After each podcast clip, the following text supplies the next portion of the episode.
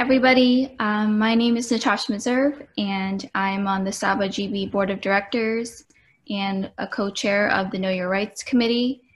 Um, I will be co-moderating this event with my co-chair Aditya. Do you ever want to introduce yourself? Yes, everybody. Uh, my name is Aditya Parakat. I'm a um, an associate in the corporate section of the Mintz um, of the Boston office of Mintz Levin. Uh. I guess a little bit of background. Sorry, I work in house for Travelers Companies in the Boston office as well. Um, so I'm going to get started and get into introductions. Um, today we have three panelist speakers um, from the legal community in Boston or former legal community in, in Kevin's case. Um, we have Sesha Emanuel. She is the current president of MBLA, the Massachusetts Black Lawyers Association, and also she works at McCarter English. And I have Kevin Nolan as well. He's the former chair of diversity, equity, and inclusion at the BBA, who's a current partner at DLA Piper, um, based out of Texas. And I also have Jeanette Ekanam, who is the new president of Massachusetts Black Women's Attorneys and an associate at Hirsch Robertson Weinstein. Um, I'll go through the order that I just did that in. So Sesha, if you want to kind of give a little blurb about yourself, um, your professional life background, and as well a little personal background into yourself as well. Sure. Uh, well, thank you all for attending. My name is, again, Stisha Emanuel, um, the current president of the Massachusetts Black Lawyers Association.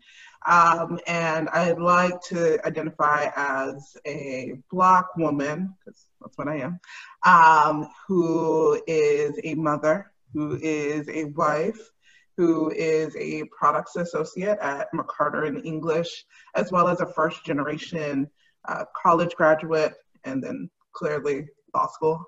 Um, I just a bit of background about myself. I have, you know, the typical immigrant story via my parents. Um, my father came over from Haiti um, and, you know, had the story of, you know, working, not knowing English very well, um, you know, two pair of pants, three shirts. Um, and, you know, the same for my mother, but just in a different way. And so they always instill this idea of education um, and its importance and stressing it. And um, as I began to mature and become an adult, I started to realize why. Um, one, because some of those opportunities weren't afforded to them, but also because they wanted to shield me from what would happen in the future. Um, and they thought that education was a way um, in which to make my overall life experience uh, better um, and more equitable given the um, unfortunate circumstances that we are in where it's still uh, a lot of racial tensions and racism that runs rampant in our institutions. Um, I think that's all. That was good, thank you. And I think we can all relate somehow to the immigrant, you know, experience, especially with our parents or as immigrants ourselves for some of us. Oh yeah, and the uh, you only get three choices of a career: lawyer, doctor. What we picked, right? yep, definitely. I still sometimes get the idea that I should have been a doctor, but you know, this is this is good enough. um, Kevin, just moving on to you next. Just quickly, a professional and personal, if you want to talk about yourself a little bit. Sure. So my name's Kevin Nolan, and also kind of first generation lawyer in my family. Uh, currently partner at DLA Piper in Austin. I was in Boston for, you know, 10 years where my career grew up as a lawyer. So I learned everything I know about being a lawyer from all my experiences in Boston, which were great. Um, speaking a little bit about personally, you know, married with two children, two daughters, one's seven and one's four. And that of course ends up being a big part of your life and taking a lot of your time and energy and of course the best part was watching them grow up. Um, immigrant story like i am from jamaica so like i am the immigrant and i came here when i was eight years old. I grew up in new york city and just kind of getting from where i was then to where i am now has been like an incredible journey. And being able to kind of take, like Stisha said, advantage of education and help kind of better yourself and put yourself in a better position is something that my parents always pushed.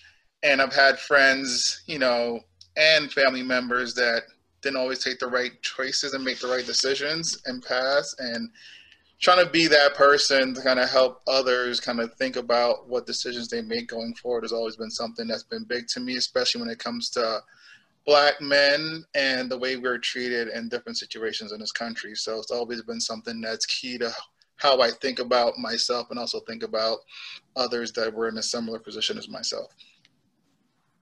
Thank you. And we'll get a little bit more, I think, into that into that experience specifically for you as well, um, as a as a black man and a black lawyer in in this community and what we're going through currently this year.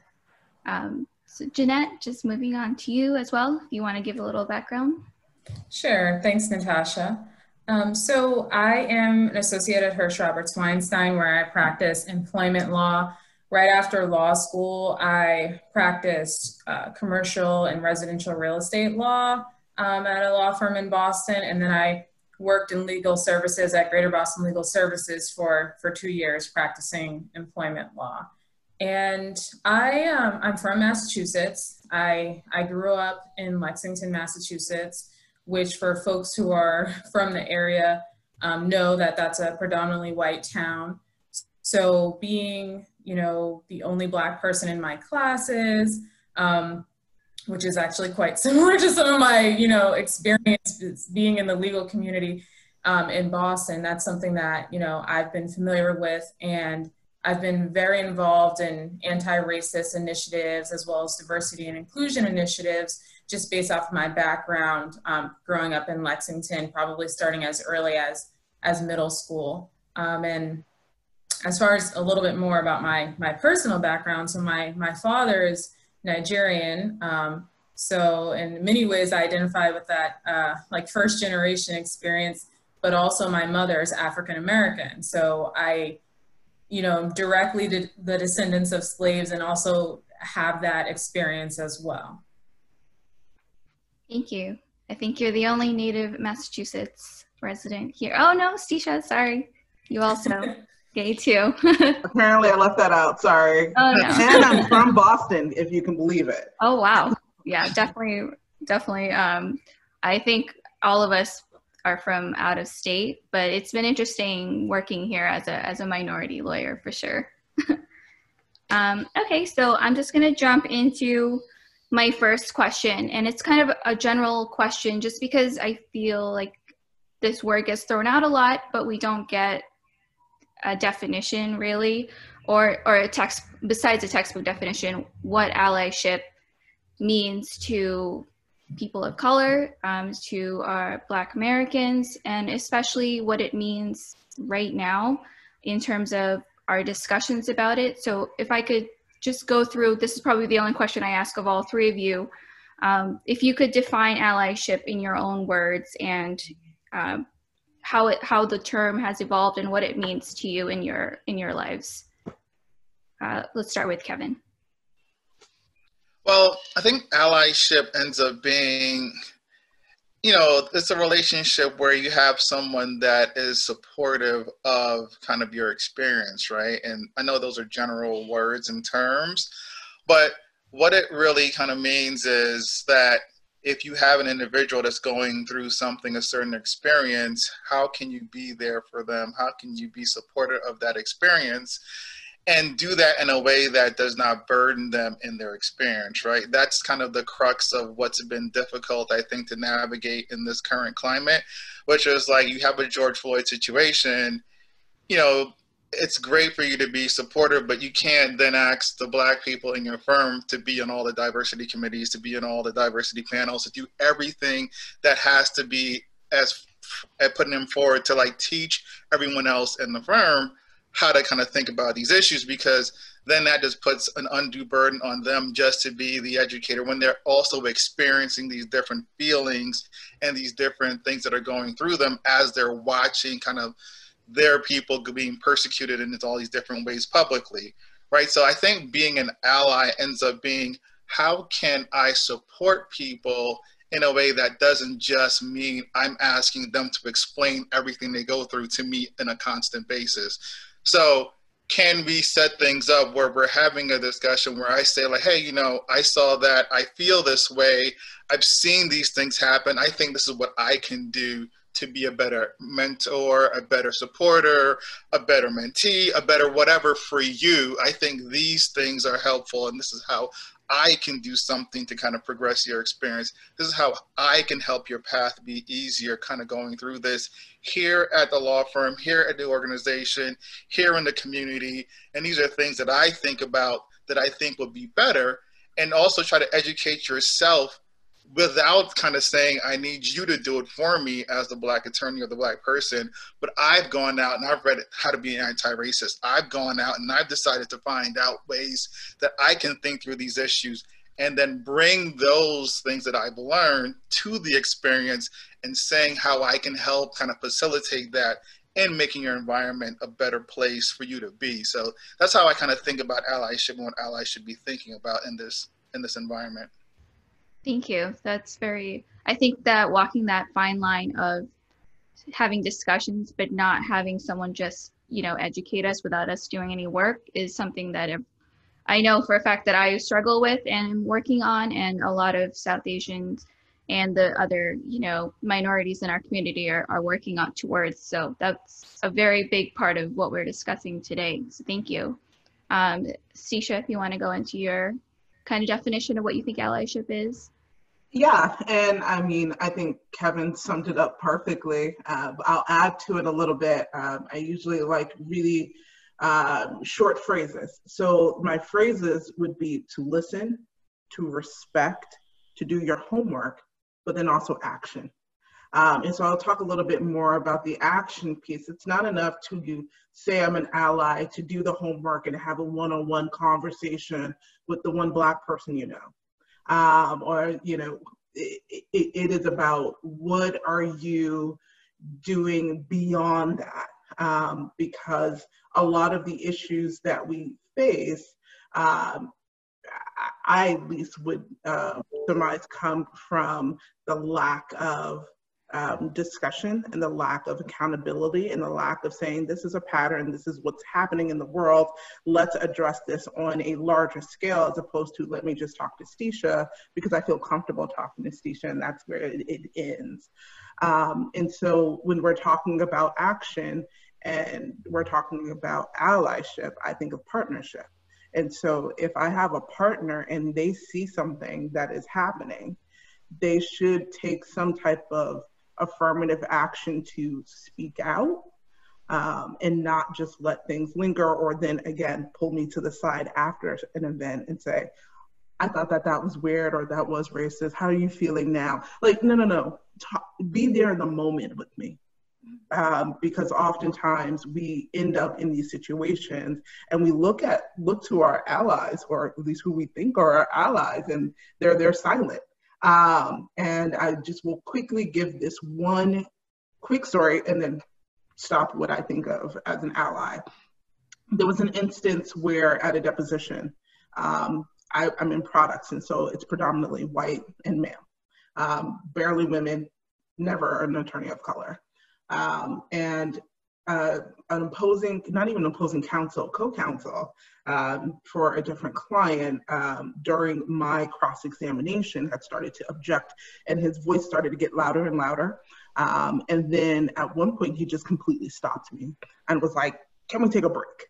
And before plaintiffs had really even barely left the room and closed the door, started to turn around and yell at me and say, well, I didn't like your line of questionings and doing all of these uh, um, you know, body posture and everything that, you know, in that moment, I'm sitting there first off thinking, who are you? Who are you talking to? But then also understanding I can't respond in the way that you're you're acting towards me because there is an already an automatic assumption of who I am, and it will take it from this guy is being a jerk and out of pocket to, oh well, Stisha got in an argument with so and so. This was you know just an argument but it was there was a lot of racial undertones. Um, but I say all that to say, in the room there were like 18 other lawyers who are there, who see me all the time, and not one person spoke up. Not one person said anything. And so that is a failure if you call yourself an ally to be in that room, see that situation, and not say something. Thank you. That's a very specific example that I think a lot of legal attorneys, you know, who work in litigation or in depositions, I think a lot of times they think that that's not an appropriate place to say something, but it it should be an appropriate place to say something if if you see it. Um, Jeanette, if I could just finish off with you, if you want to go into what your idea of allyship is, or if you want to touch on whatever Stisha and Kevin mentioned as well.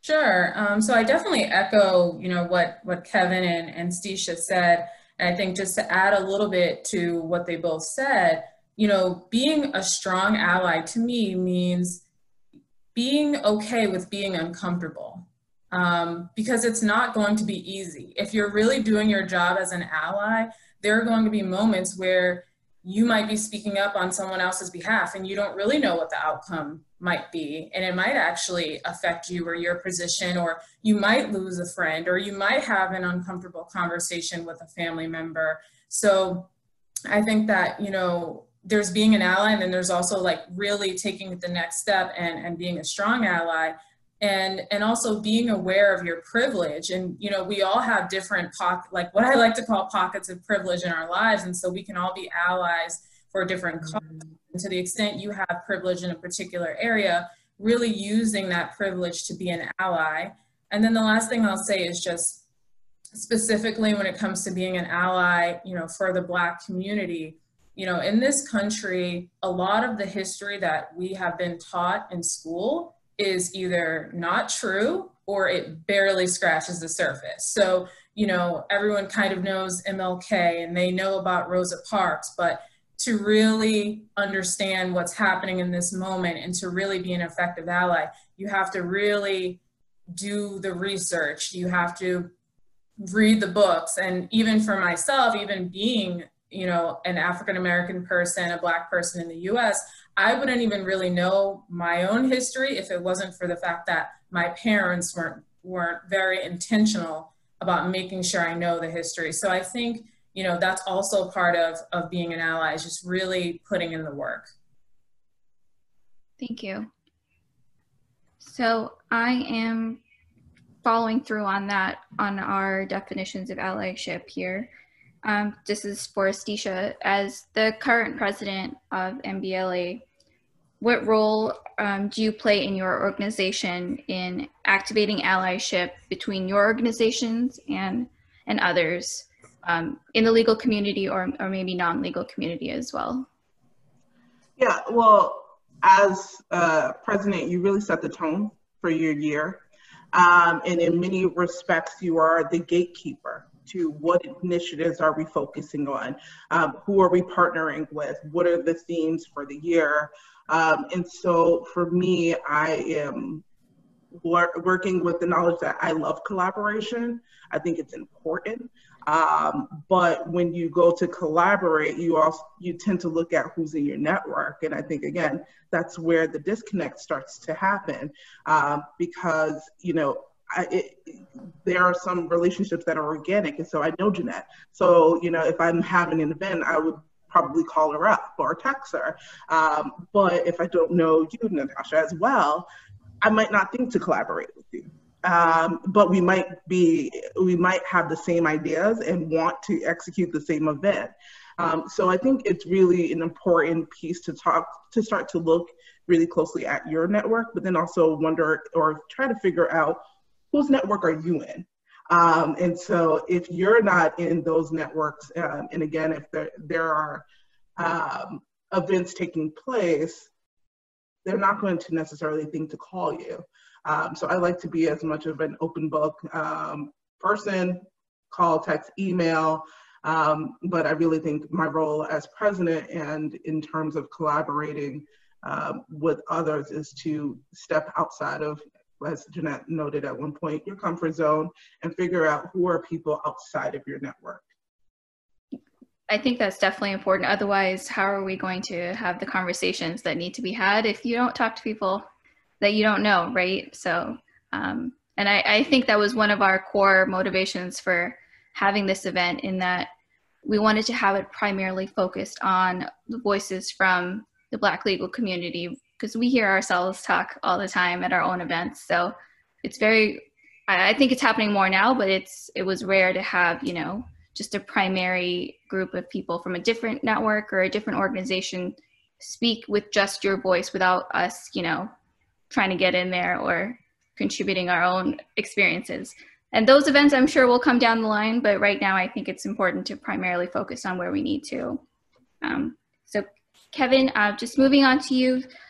Uh, you work in, in, a private firm, um, and so I just wanted to speak on what's your relationship between your office as a, as a private firm and the Black legal community as a whole. In more specifically, has that relationship evolved um, recently, given the past year?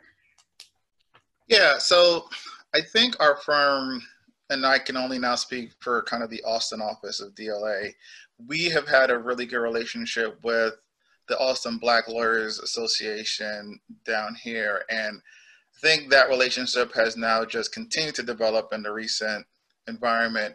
But I will point out that I think now there's been more intentionality with reaching out to not just that organization, but to like Black legal advocacy programs and Black and Black uh, pro bono type of organizations in Austin, which I thought was great.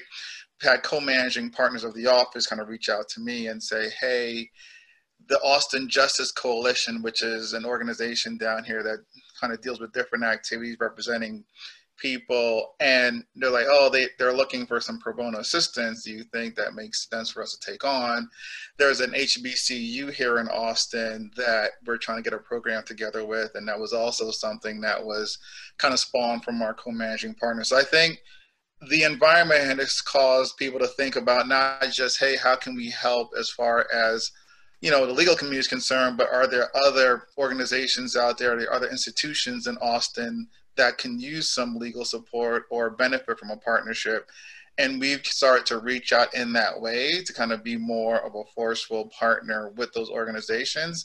And I think it's great, right? And I think we need to capitalize on the momentum. Like there's there's different things that are happening. There are different thoughts that are being kind of had by different people in different levels of your organization. And I think we tried to tap into that kind of in June and July, right? Like while things were really kind of at the forefront and tried to make sure that we could then take advantage of that momentum. And we've done some relationship building through that time. And uh, we're hoping that that continues. So I, just a quick follow up. I know you said you based it off of your Austin office. When you were here in Boston, did you think that that was a, a different kind of environment in terms of I know there kind of like a stigma around, you know, Boston and its not so notorious relationship with minorities, especially African Americans. Did you feel it different up here or? Yeah, I mean, I think the difference in Boston was that Bo- I actually think the MBLA uh, was a, a great organization as far as kind of the stuff that we did and what we pushed. Um, as far as my firm and what they did with kind of partnering with different organizations in the community, I didn't get the same sense. But to be fair, I don't know if I was getting the same sense from DLA pre George Floyd, right? I think this kind of awakening has kind of sparked something different. So I don't know what the reaction would be if I was at a Boston firm now, right? So I don't know if it would be different in that way. Can't speak to that. I would say like before that, yes, I don't know if there was a lot of outreach to kind of black organizations that were not legal as far as my firm was concerned, but I think there's might have been a kind of change of heart in the way people think about that now. Gotcha. Thank you. Um, Jeanette, just moving on to you, uh, congratulations as new incoming president of MBWA. And I just wanted to ask what roles do allies play in your organization? So from the outside in, um, if you could speak to that a little bit.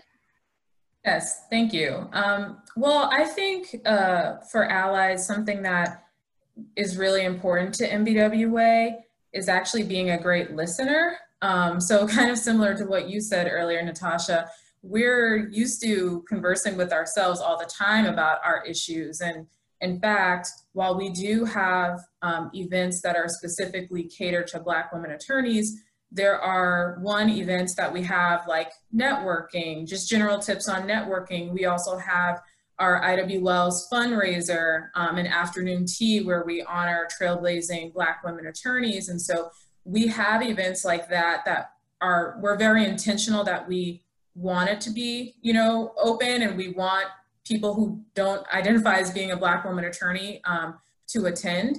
And part of the reason that we want people to attend is because we want people to understand our experiences and we're very much so focused on the advancement of Black women attorneys. And because it's a predominantly white profession, we can't do it alone. So, you know, it, it can become like an echo chamber or like speaking to the choir if we don't have people who are maybe not members of MBWA or people who um, are not Black women attorneys actually coming to our events. So part of you know a, a, way a way that people can be an ally for us is actually supporting our events. Well, now that we're in this virtual world, uh, supporting our Zoom events or webinars and just kind of hearing about our experiences. And so and and we hope that by hearing about some of our experiences and the things that we go through you know maybe the next time someone's on a hiring committee and they see a resume they're going to think twice you know or maybe people are like oh wow unconscious bias is a real thing. Maybe i need to do a self-assessment and i need to get trained on this. So like that's you know one of the ways in which we feel like people can be allies. So do you think that I know a, a lot of times, especially with affinity bars, people join the bar that they think that you know they belong to or do you think that it's important for um, just like new law students or new members of the bar to just join whatever is interesting to them rather than you know aligning themselves with a specific affinity bar that's representative of their community Yes, I, I actually do, I do agree with that. I think that um, just generally my advice for joining different organizations is actually getting involved in something that you find interesting and something that you're passionate about. So even for MBWA, we have a community service committee, we have a program and events planning committee, and for example, our community service committee, we do events like yoga for a cause. Yoga, that's something that a lot of people like. So I think just you know, whether it's MBLA, um, whether it's MAHA, SABA, it's just getting involved in a committee or a cause that you're, you're actually interested in. Awesome, thank you. Um, kind of narrowing the focus a little bit, um, this question's for Kevin. Um, as a partner in your firm, is, is having a diverse team a priority in, in your hiring practices or your mentorship practices? Is that something that you as an African American man focus on and try to push within um, your organization or your firm? Yeah, so absolutely for me, I definitely seek out to have a diverse team, right? But I think the goal is not just it be a priority for me, but it should be a priority for the partners kind of generally in my group, you know, in my practice area and the firm generally. So we when I'm putting my team together, I do always think about that as far as kind of what the team looks like. And the more diverse team I can get, the better as far as I'm concerned. But I also try to influence that when I'm on a team that's organized by another partner, right? To think about, well, what makes sense? Like, who are we having on this team and why is this person selected over another person? I think that's something that's very important. I think organizationally, we've been also talking about figuring out the best way to track a lot of these kind of teams that get put together. One of the issues that we've run into is that a lot of clients have been really focused on kind of the, the diversity of people's teams when they do pitches.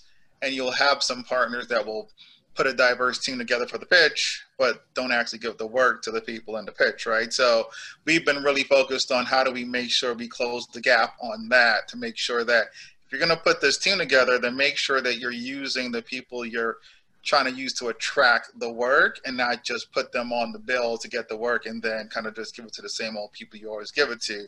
So we're working on that and also trying to figure out even when you do the pitch, you get the work and you do actually give work to the diverse people on your team, make sure you're giving them some quality work and not just giving them the grunt work on the project, right? So there's a lot of tiers to like the involvement of you on a team and just being thoughtful about that is the way that you can really kind of give people the opportunities that they should deserve based on their skill set and so I, like I said, I always try to make sure that my teams are diverse because I know what it's like to be a black associate, to be the only black associate on the team or in a group or anything like that. So I always try to make sure that I try to keep those people involved.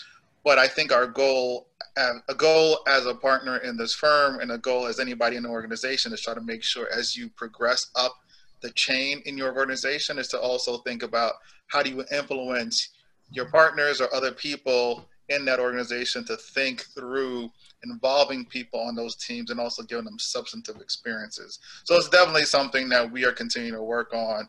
And I'm definitely trying to make sure that that gets influenced in my group generally.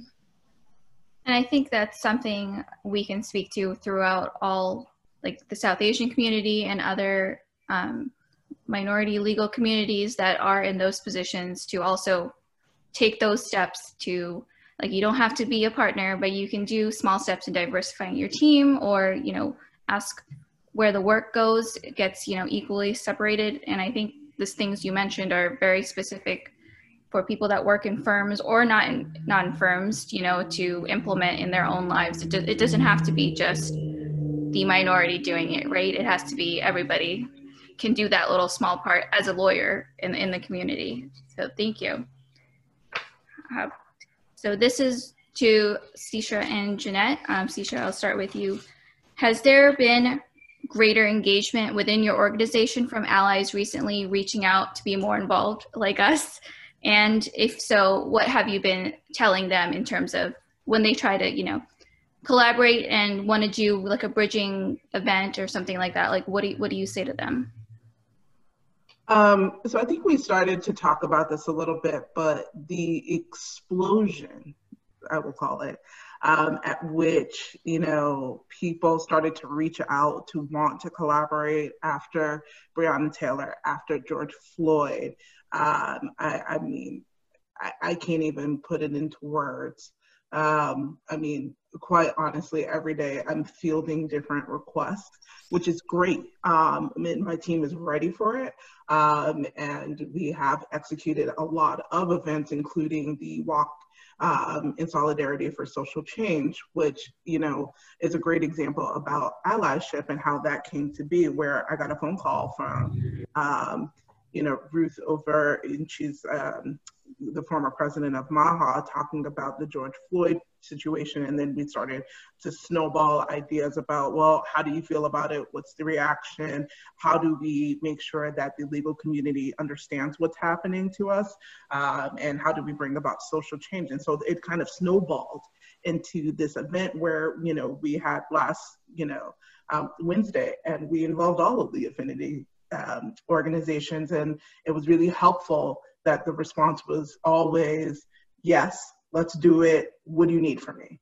Um, and I think, you know, right now, again, just taking a step back and fielding what I've seen in previous years from now, it's, it's more.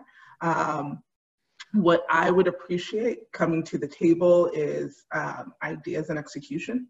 Um, and so it's great that you want to collaborate with me, but please don't put the onus on just me and my board, um, you know, because I'm sure we're all busy. And so, how do we uh, make sure that it's an event, one that's a little bit unique? Um, after a while, it's fatigue. You know, talking about my experience as a Black female or a Black attorney, uh, you have to also recognize it's triggering um, because then I have to relive some of the experiences that I prefer to forget. Um, and or I feel like I have said this a hundred times before, why do I have to say it for the 101st time? Um, and so when I'm looking at or receiving requests for allyship um, and collaboration just generally, um, what I'm hoping is to push the, the ball beyond just discussion. Discussion is great, you need it. So like events like this is so important, uh, but then the question becomes what after? Um, and you know, help is always needed and appreciated. Yep. Thank you. Um, I just realized I'm going over time. I could probably spend the next two hours asking you guys questions, but Mhm. um, I'd have to give Aditya a chance to get in on this. So, um, Aditya, if you want to take over. Yeah, sure. Thanks, Natasha. So um, in the time we have left, about 20 minutes, I think we'll split it up 50-50. Uh, spend half the time just talking a little bit about South Asians in particular and South Asian lawyers in particular and how uh, our community can, uh, what we can do to help be better allies. And the second would be audience questions, questions from the participants. Um, so the first question, I guess, would be to all three of you. You know, historically, South Asians are a bit of a minority that may have been compared or held up as a model minority, which historically have not been publicly in engagement so much with social justice reforms and the struggles that other minorities, uh, including Black people, um, face. So, you know, without uh, and being mindful of what Kevin said at the start about, uh, you know, asking the, the minorities that are suffering to to educate us you know, what do you think that we could do that South the South Asian community in particular could provide as a way to bridge a gap between the two legal communities and sort of get in front of pr promoting justice reforms in uh, a helpful and engaging way? So for any of you. I'll, I'll, I'll start. um, well, I think, you know, the part about the model minority, it's a myth, you know, so if you read some articles, it will say the myth of the model minority. And I think that's like a really good starting place for helping to bridge that gap. And, you know, I'm not from the South Asian community. And even if I was from the South Asian community, I know I can't speak for that community. But I think maybe once there can start to be more of an understanding that, in fact, that is a myth, that, you know, as people of color, you know, there are certain um, shared experiences that we do have with being oppressed not you know not to say that all the experiences are the same but there are some common trends. And so i think once there's more of like an understanding of that you know specifically even if you look at the legal profession there there are not necessarily a lot of extremely prominent south asian judges you know lawyers. I mean they're there but it's the same thing as it is with black attorneys and black judges. There we definitely need more. And so i think once there's more of a understanding within the community that there's still a lot more progress that needs to be made then it's like okay our goals can align and now we can really start working together toe to toe. But if there's not really an understanding that there's an issue i think that's kind of maybe where sometimes the disconnect is happening yeah, and I'll and I'll join in there because I think that was an excellent way of to frame it, which is I think sometimes minorities feels like minority groups feel like oh that's their problem and we have our problem here right? And we're focused on our problem and they can focus on their problem. But i think what jeanette said is correct which is if you look all the way up the food chain how many south asian partners are there at these big firms? How many south asian judges are there how many South Asian Supreme Court justices are there, right? Like if you start going all the way up the food chain mm-hmm. about what all where all these places end, and you see that you're not getting the same kind of participation that you should get at those places, that means there's something that's happening further below that is stopping that advancement. And if you think about it as advancement through the legal channels, and if we're all not getting the kind of representation that we should be getting as we get up the food chain here, that means there are similar things that are kind of are holding all of us back for that kind of advancement. And if we think about it in that way, then there's naturally you should think about ways that we can all work together so we can all get better representation, right? So that's the thought process about and I know we haven't normally thought about it that way because everyone's kind of in their own silo about how we can fix different things. But if we think as a united collective about, hey, we all aren't getting the representation and we also work together to fix that so we can all see ourselves and our community better reflected in legal participation, then that's kind of how you, we can view allyship in a way that's beneficial for both SABA community and for the Black community. I, I echo both of their sentiments. They summed it up perfectly. There's an invisible glass ceiling that uh, caps us all at a certain point and understanding that, recognizing that, and unpacking that is really important. The only other um, comment I would add to that is um, when you're thinking about the pipeline, a lot of times we think about establishing the pipeline or the fact that there is one. No one really ever talks about the maintenance of the pipeline. Um, mm-hmm. And just like a general pipe, if you don't take care of it over time um, and fix the holes, then it's going to inevitably break down. And so I think in terms of when we're talking about allyship and uh, diverse communities of color advancing in the legal uh, profession or any profession, we really got to think about the maintenance of that pipeline and how do we shore, shore it up so that we can all advance. Great, thank you all. Um, so SABA GB in particular um, you know, we've, we, we've tried to be engaged with the community and with other affinity bars.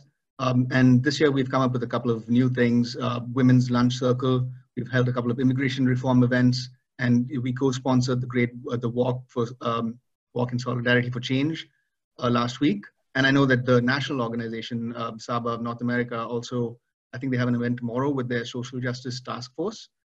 Um, something else we've done is try to broaden our law student fellowship where uh, so that the applicants um, can serve in any underserved community. Uh, I'm not sure if that's gone through yet, but it's it's something we're thinking about. Do these types of events, do you feel, um, do, they, do they affect any change and inter, do, do having these sort of internal discussions on how to be allies benefit the overall Black community? Um, and if they don't, uh, you know, would promoting more diversity events help? Uh, what, what, do you think that we could do uh, better or more? I mean, I think those are great initiatives. I mean, yeah. to be honest, I, I, think you're spot on. The only other thing I would add is, you know, when you are, you know, uh, when those programs are going forward, you know, is there a diverse group? And when I say diverse group, I mean, you know, are there decision makers in the room? Are there, you know, white allies, LGBTQ, uh, like allies, just allies across the board because you really want to make sure that everyone is at the table and getting it. And so it's wonderful um, that the South Asian community is holding those events. Uh, but again, you just want to make, be careful to make sure it's not just you talking about this and it's not kind of getting out there to the masses um, and to your colleagues and the people that you're working with. And so, you know, even if I'm not in a room, are you guys, you know, are you talking to, you know, perhaps a white colleague about these issues?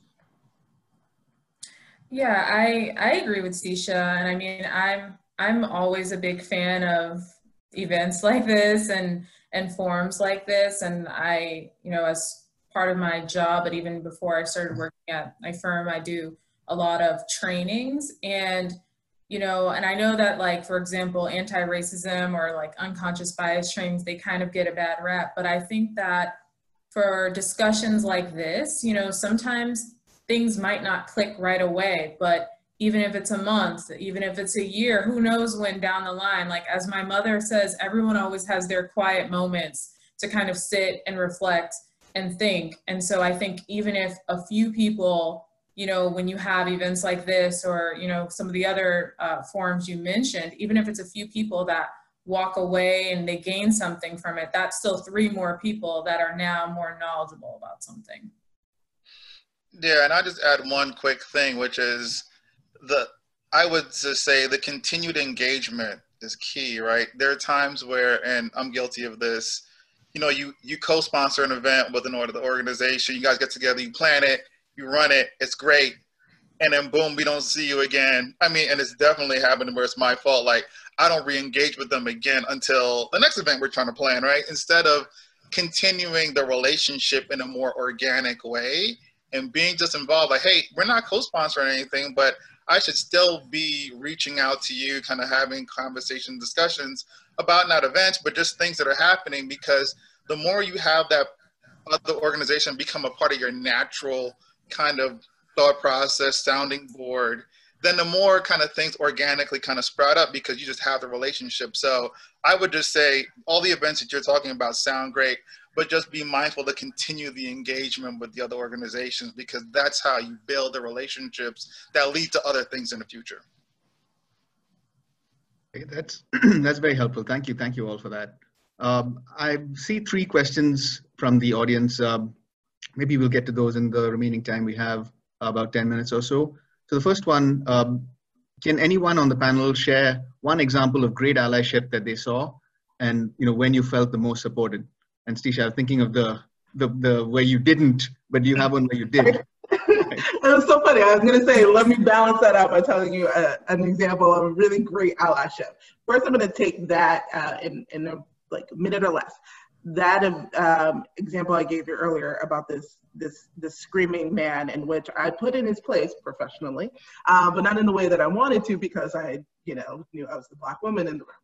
Um, I t- called the partner on that case and told her what happened, and her immediate response was, who do I need to get on the phone with? She went mama bear. Like she was like, do I need to drive down to Boston? Like, you know, calling folks immediately. She didn't question, well, are you sure? Were you misinterpreting what he was saying? Are you being sensitive? No, she took me at my word. And in fact, I didn't even say, I think he's being racist. She picked up on it immediately. Um, and so I thought that that was so key. And then one other really great example of allyship, I um, there was opposing counsel. We had been talking the, this entire time. I show up at the deposition. I don't know. I guess he didn't look up who Steve Shaldine Emanuel was, even though it's pretty obvious, at least to me, um, that I'm a person of color. White partner walks into the deposition, and instead of giving me the papers and knowing, even though I said I'm running the deposition, he hands it to the white uh, partner. My partner slides it back to him and was like, "No, no, this is Stisha's show. You give that to her." Um, and so like that was, you know, a quick like put in your place like um, reminder that like look, this person's in the room, respect her um, as a human being, as a lawyer. Um, and so I think, you know, even small little moments like that just play such a huge role.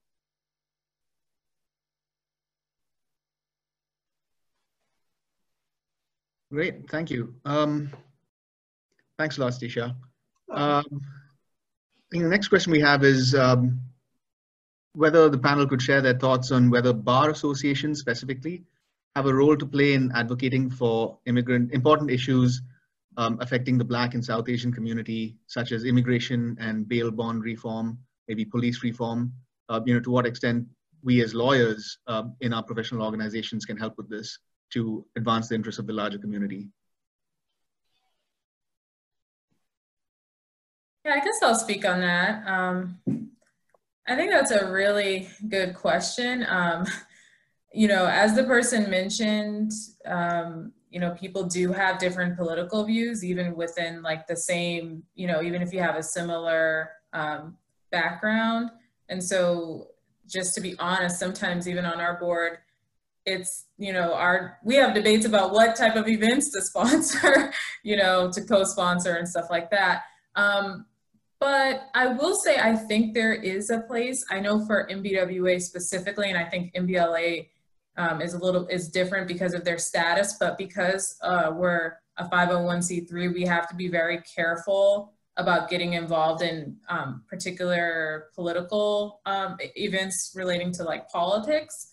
Um, but I do I do think there there is a place to kind of assess what are the issues happening on the ground and, and seeing how and seeing how we can help and be active.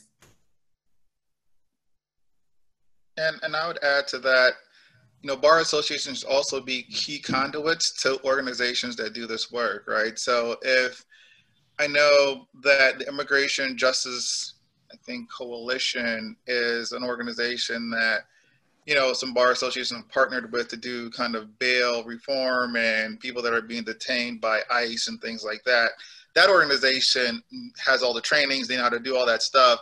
And you, as an attorney in your bar association, might not know of them.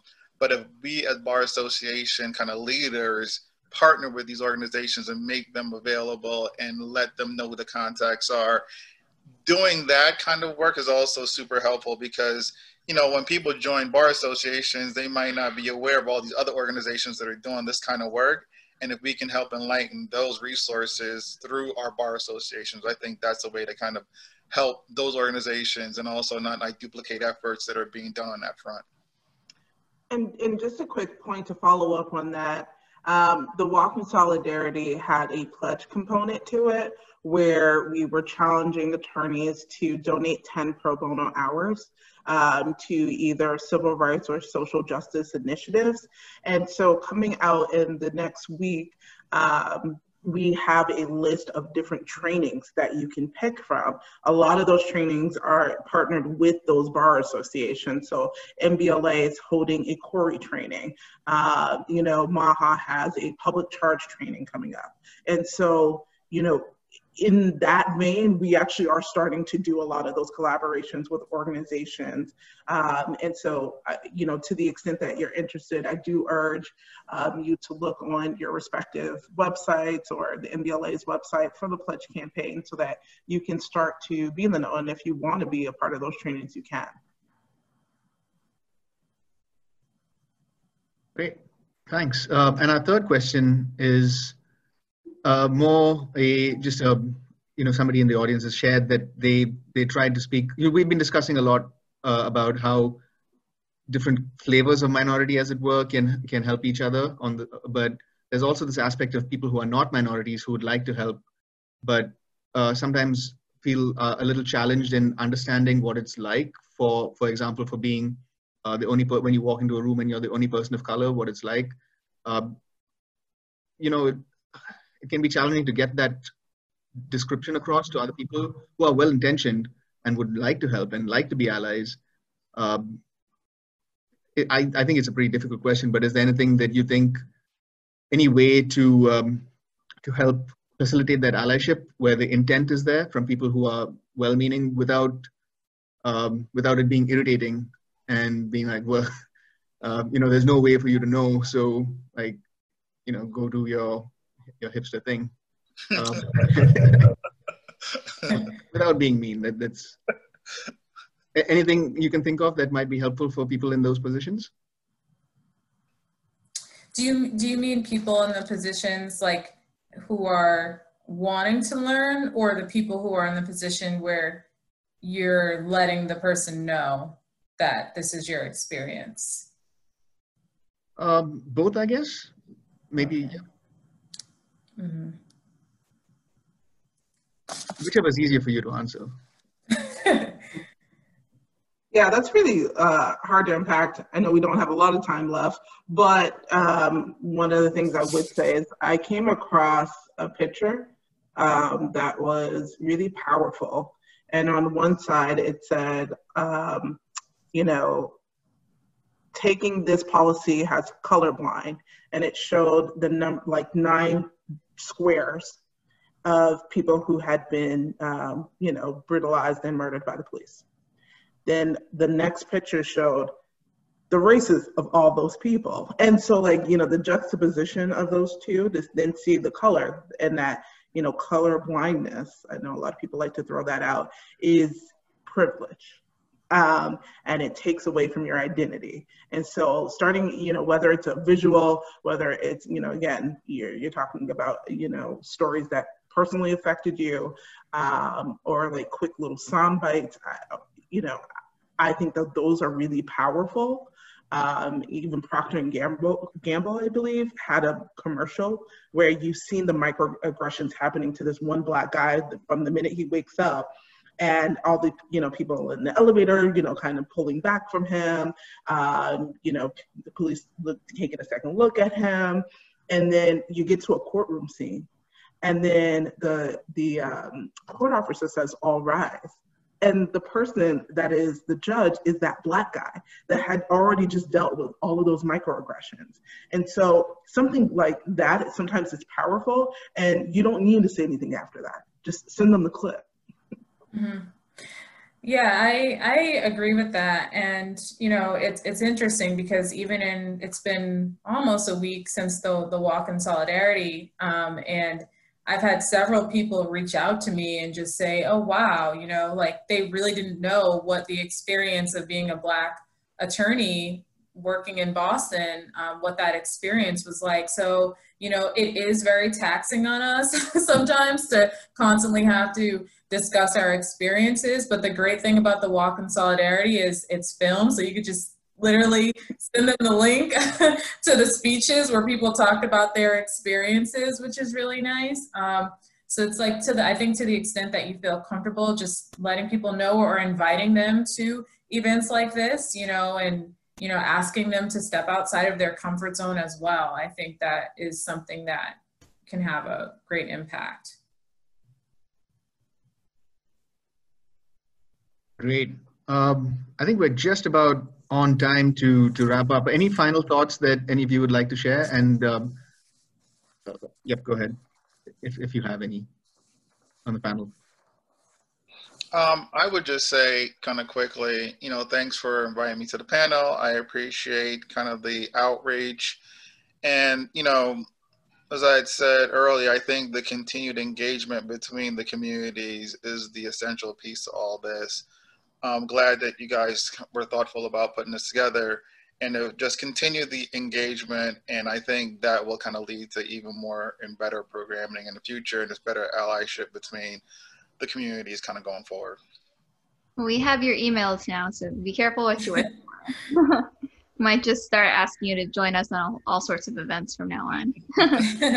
that would be great. I echo what Kevin said. Thank you for inviting me to be a part of this panel and for allowing me to share about MBWA and and our experiences. And I do look forward to continuing to continue the discussion and, and collaborate and thinking of creative and innovative ways in which we could all continue to help each other. And so please feel free to reach out to me um, if you have any questions. And her email is behind her. yes. um, and on that note, again, same. Thank you so much for uh, inviting me and letting me ramble for a little bit. Um, and I would also just say th- there's a personal touch to it. So just get to know the person. Just be like, hey, let's have a Zoom coffee date because you know we can't actually meet in person right now. Um, and I would urge different boards to do that. That was a, a goal of the MBLA at some point to have all of the bar uh, board leadership come together just for a mix and mingle. Um, and you find that there's so many similarity and shared experiences, and that's what really holds us all together uh, and keeps us sane. And so definitely reach out and just, you know, sometimes just talk. Great. Well, thank you all so much from from our side and uh, for for attending, for co-sponsoring, and thank you to the BBA for for hosting us. As a reminder, this was a recorded webinar, so it'll be available for you to send people to point to as a resource and hopefully be useful um, more people going forward. Thank you all again for joining us and uh, we'll definitely be keeping in touch and hopefully we'll see you in future events and we especially appreciate you taking the time out on a Tuesday evening to kind of just discuss. So we really appreciate it. Thank you. Thank you. Thank you. Yep. And to the attendees as well, the participants. Thanks for joining. Thanks. Have a good night.